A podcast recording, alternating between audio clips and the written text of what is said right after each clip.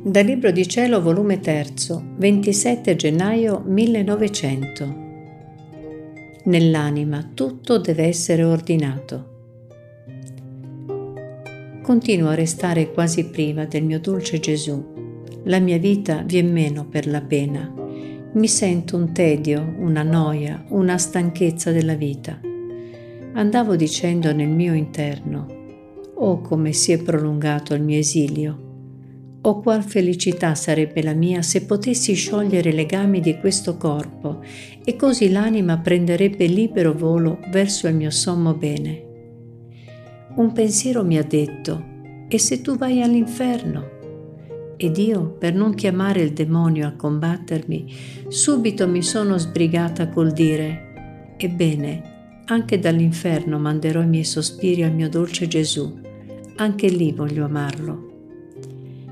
Mentre mi trovavo in questi pensieri ed altri, che sarebbe troppo lunga la storia di ridirli tutti, l'amabile Gesù per poco tempo si è fatto vedere, ma in un aspetto serio, e mi ha detto, non è arrivato ancora il tuo tempo.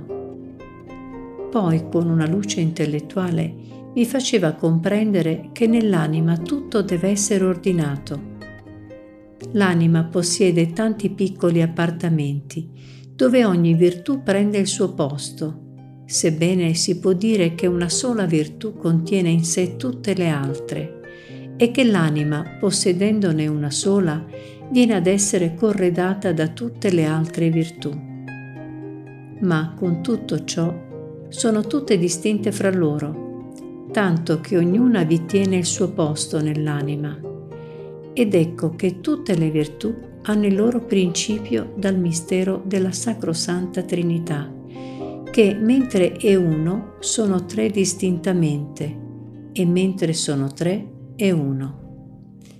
Comprendevo pure che questi appartamenti nell'anima o sono pieni di virtù o del vizio opposto a quella virtù, e se non c'è nella virtù nel vizio restano vuoti a me pareva come una casa che contiene tante stanze tutte vuote, oppure quelle stanze, chi piene di serpi, chi di fango, chi ripiena di qualche mobile pieno di polvere, chi oscura.